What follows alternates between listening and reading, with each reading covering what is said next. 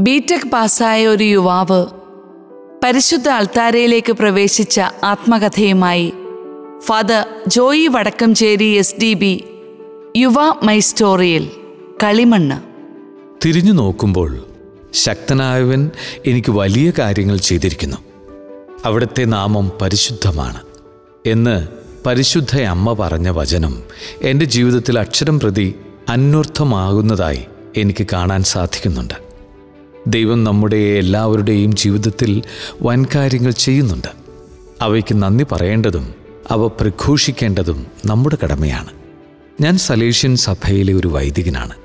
തിരുപ്പട്ടം സ്വീകരിച്ചിട്ട് ഇപ്പോൾ പതിനാറ് വർഷമായി. ഈശോയുടെ അത്ഭുതകരമായ ഒരു ഇടപെടലിലൂടെയാണ് പൗരോഹിത്യത്തിലേക്ക് പ്രവേശിച്ചത്. ആയിരത്തി തൊള്ളായിരത്തി എൺപത്തിയെട്ടിൽ മെക്കാനിക്കൽ എഞ്ചിനീയറിംഗിൽ ബി ടെക് പാസ്സായി. അതിനുശേഷം അഞ്ചു വർഷം കേരളത്തിലും മുംബൈയിലുമായി ജോലി ചെയ്തു. ആയിരത്തി തൊള്ളായിരത്തി തൊണ്ണൂറ്റി അഞ്ചിൽ മുരിങ്ങൂർ ഡിവൈൻ ധ്യാന കേന്ദ്രത്തിൽ ഒരാഴ്ചത്തെ ഒരു ധ്യാനത്തിൽ സംബന്ധിക്കാനുള്ള കൃപ ദൈവം എനിക്ക് നൽകി. ആ ധ്യാനത്തിൽ വെച്ച് ഈശോ എന്റെ ജീവിതത്തിൽ പ്രത്യേകമായ രീതിയിൽ ഇടപെട്ടു. ആ ധ്യാന കേന്ദ്രത്തിന്റെ അന്നത്തെ ഡയറക്ടറായിരുന്ന ഫാദർ ജോർജ് പനിക്കലന്റെ ഒരു ടോക്കിലൂടെയാണ് ദൈവം എന്നോട് സംസാരിച്ചത്. ആ ടോക്ക് വൈദികരുടെയും സന്യാസിമാരുടെയും ജീവിതത്തെക്കുറിച്ചായിരുന്നു. അവസാനം അച്ഛൻ ഇങ്ങനെ പറഞ്ഞു നിങ്ങൾക്ക് ആർക്കെങ്കിലും വൈദികനോ സന്യാസിയോ ആകാൻ താല്പര്യമുണ്ടെങ്കിൽ ഞങ്ങളെ അറിയിക്കണം. നിങ്ങളുടെ അഡ്രസ്സ് തരണം. ഞങ്ങൾക്ക് നിങ്ങളെ സഹായിക്കാൻ സാധിക്കും. അത് കേട്ടതു മുതൽ എന്റെ ഹൃദയത്തിൽ ഒരു വൈദികനാകാനുള്ള ശക്തമായ ഒരു ആഗ്രഹമുണ്ടായി. ആഗ്രഹത്തെക്കാളുപരി അതൊരു ദൈവിക പ്രേരണയായിരുന്നു. എന്റെ ഇരുപത്തിയേഴാം വയസ്സിലാണ് ഇത് സംഭവിച്ചത്. അതും ജീവിതത്തിൽ ആദ്യമായി. അതുകൊണ്ട് തന്നെ മനസ്സ് വളരെ അസ്വസ്ഥമായി. ഭാവിയെ പറ്റിയുള്ള ഒരു അനിശ്ചിതത്വം. പക്ഷേ അവിടെയും ദൈവത്തിന്റെ കരം എന്നെ നയിക്കുന്നുണ്ടായിരുന്നു. ആ കരുതൽ എനിക്ക് മനസ്സിലാക്കാൻ സാധിച്ചില്ല എന്ന് മാത്രം. അതുകൊണ്ട് അസ്വസ്ഥമായ മനസ്സോടെയാണെങ്കിലും എനിക്ക് വൈദികനാകാനുള്ള തീരുമാനം എടുക്കേണ്ടി വന്നു. ദൈവം എന്നെക്കൊണ്ട് അതെടുപ്പിച്ചു എന്ന് പറയാം. അങ്ങനെ അഡ്രസ് ഞാൻ അവർക്ക് കൊടുത്തു. ധ്യാനം കഴിഞ്ഞ് വീട്ടിൽ വന്നതിന് ശേഷം ഞാൻ ഈ ആഗ്രഹത്തെപ്പറ്റി എന്റെ ബന്ധത്തിലുള്ള ഒരു വൈദികനുമായി സംസാരിച്ചു. ഒരു വർഷം കൂടി ജോലി ചെയ്യാൻ ആ വൈദികൻ എന്നോട് പറഞ്ഞു. അതിനുശേഷവും ഈ ആഗ്രഹം തീവ്രമായിട്ടുണ്ടെങ്കിൽ സെമിനാരിയിൽ ചേരാമെന്ന് അദ്ദേഹം അഭിപ്രായപ്പെട്ടു. അങ്ങനെ ഞാൻ മുംബൈയിൽ ഒരു വർഷം കൂടി ജോലി ചെയ്തു.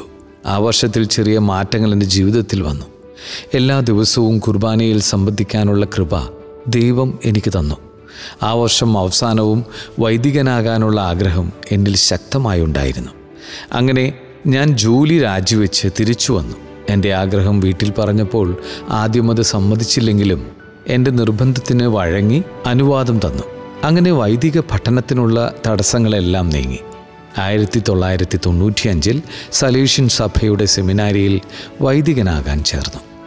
പ്രായക്കൂടുതലിന്റെ ചെറിയ ബുദ്ധിമുട്ടുകൾ ഉണ്ടായെങ്കിലും ദൈവകൃപ എന്നെ പരിശീലന കാലഘട്ടം വിജയകരമായി പൂർത്തിയാക്കാൻ സഹായിച്ചു. അങ്ങനെ രണ്ടായിരത്തി അഞ്ച് ഡിസംബർ മുപ്പത്തി ഒന്നാം തീയതി ഒരു വൈദികനായി അഭിഷേകം ചെയ്യപ്പെട്ടു. തിരുപ്പട്ട സ്വീകരണം എറണാകുളം അങ്കമാലി അതിരൂപതയുടെ എടനാട് സെന്റ് മേരീസ് പള്ളിയിൽ വെച്ചായിരുന്നു. ഞാനിപ്പോൾ വൈദികനായിട്ട് പതിനാറ് വർഷമായി തിരിഞ്ഞു നോക്കുമ്പോൾ ജീവിതത്തിൽ ദൈവകൃപയുടെ വഴികൾ വ്യക്തമായി കാണാൻ എനിക്ക് സാധിക്കുന്നുണ്ട്.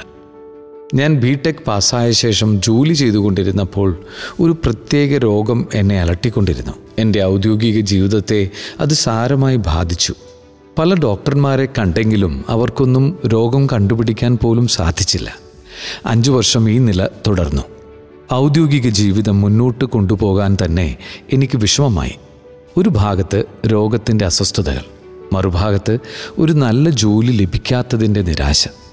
എന്റെ ഈ അവസ്ഥയിൽ ഒരു സ്നേഹിതൻ ഒരു പരിഹാരം പറഞ്ഞു തന്നു. ചാലക്കുടി മുരിങ്ങൂർ ഡിവൈൻ റിട്രീറ്റ് സെന്ററിൽ ഒരു ധ്യാനം കൂടുക. അത്ഭുതം നടക്കുമെന്നും പറഞ്ഞു. അവന്റെ സ്നേഹപൂർവമായ നിർബന്ധത്തിന് വഴങ്ങി ഞാൻ ധ്യാനത്തിന് പോയി. അത് ആയിരത്തി തൊള്ളായിരത്തി തൊണ്ണൂറ്റി അഞ്ചിലായിരുന്നു ധ്യാന ദിവസങ്ങളിൽ പ്രത്യേകിച്ചൊന്നും ഉണ്ടായില്ല. ധ്യാനത്തിന് ശേഷം ഉടനെ തന്നെ ഞാനൊരു ഡോക്ടറെ കാണാൻ പോയി. എന്റെ രോഗലക്ഷണങ്ങൾ പറഞ്ഞു. ഡോക്ടർ ആദ്യം പറഞ്ഞത് ഇത് തൈറോയ്ഡ് ആയിരിക്കുമെന്നാണ് ബ്ലഡ് ടെസ്റ്റ് ചെയ്തപ്പോൾ ഹൈപ്പർ തൈറോയിഡിസം ആണെന്ന് സ്ഥിരീകരിച്ചു.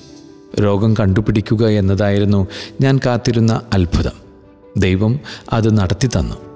ധ്യാനം കൂടിയതുകൊണ്ട് ദൈവം എന്റെ ജീവിതത്തിൽ പ്രത്യേകമായ വിധത്തിൽ ഇടപെട്ടുവെന്ന് ഉറച്ചൊരു ബോധ്യം എനിക്കുണ്ടായി. ഇതിനുള്ള പ്രതിനന്ദി എങ്ങനെ ചെയ്യണമെന്ന് ഡോക്ടറുടെ മുറിയിൽ നിന്ന് പുറത്തിറങ്ങിയപ്പോൾ തന്നെ ഞാൻ ആലോചിച്ചു. ഉത്തരമായിട്ട് എനിക്ക് ലഭിച്ചത് രണ്ടാമതൊരു ധ്യാനം കൂടുക എന്നതായിരുന്നു. ഈ രണ്ടാമത്തെ ധ്യാനത്തിൽ വെച്ചാണ് പൗരോഹിത്യത്തിലേക്കുള്ള വിളി ദൈവം എനിക്ക് നൽകിയത്. അതിനെക്കുറിച്ചാണ് ആദ്യമേ ഞാൻ പങ്കുവച്ചത്. ഇതിനു പുറമേ പല ദുശീലങ്ങളിൽ നിന്നും ദൈവം എന്നെ മോചിപ്പിച്ചു. ധ്യാനം കൂടുന്നതിനു മുമ്പ് എന്റെ അവസ്ഥ വളരെ ദയനീയമായിരുന്നു. വളരെയധികം സഹനത്തിലൂടെ ഞാൻ കടന്നുപോയി. പക്ഷേ നല്ല ദൈവം എന്നെ കൈവിട്ടില്ല. സഹനത്തിലൂടെ ശുദ്ധീകരിച്ച് ഒരു പുതിയ സൃഷ്ടിയാക്കി. പടിപടിയായി കൈപിടിച്ചുയർത്തി യേശുവിന്റെ പുരോഹിതനാക്കി. എന്റെ പൗരോഹിത്യ സ്വീകരണത്തിന്റെ സുവനീർ കാർഡിൽ ചേർക്കേണ്ട ദൈവവചനത്തെപ്പറ്റി ചിന്തിച്ചപ്പോൾ ഈ വചനമാണ് എനിക്ക് ലഭിച്ചത്. ശക്തനായവൻ എനിക്ക് വലിയ കാര്യങ്ങൾ ചെയ്തിരിക്കുന്നു. അവിടുത്തെ നാമം പരിശുദ്ധമാണ്. ശക്തനായ ദൈവത്തെ എനിക്ക് വേണ്ടി വൻകാര്യങ്ങൾ ചെയ്ത ദൈവത്തെ സ്തുതിക്കാൻ അവിടെ നിന്നെ പ്രാപ്തനാക്കി അവിടുത്തെ പുരോഹിതനാക്കി.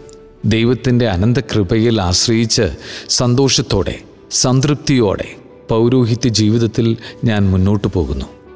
കുശവന്റെ കയ്യിലെ കളിമണ്ണു പോലെ അവിടെ നിന്നെ രൂപപ്പെടുത്തുന്നു ശുദ്ധീകരിക്കുന്നു. നാളിതുവരെയുള്ള അനുഭവങ്ങൾ ഓർക്കുമ്പോൾ അങ്ങനെയാണ് എനിക്ക് തോന്നുന്നത്.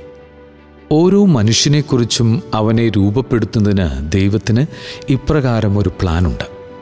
തിരിച്ചൊന്നും പറയാതെ ദൈവകരങ്ങളിൽ നിൽക്കുന്ന കളിമണ്ണ് പോലെ നമുക്ക് നമ്മെ ദൈവത്തിന് സമർപ്പിക്കാം. അത്ഭുതകരമായ അനുഭവങ്ങളിലൂടെ നടക്കാൻ നമുക്കിടവരട്ടെ.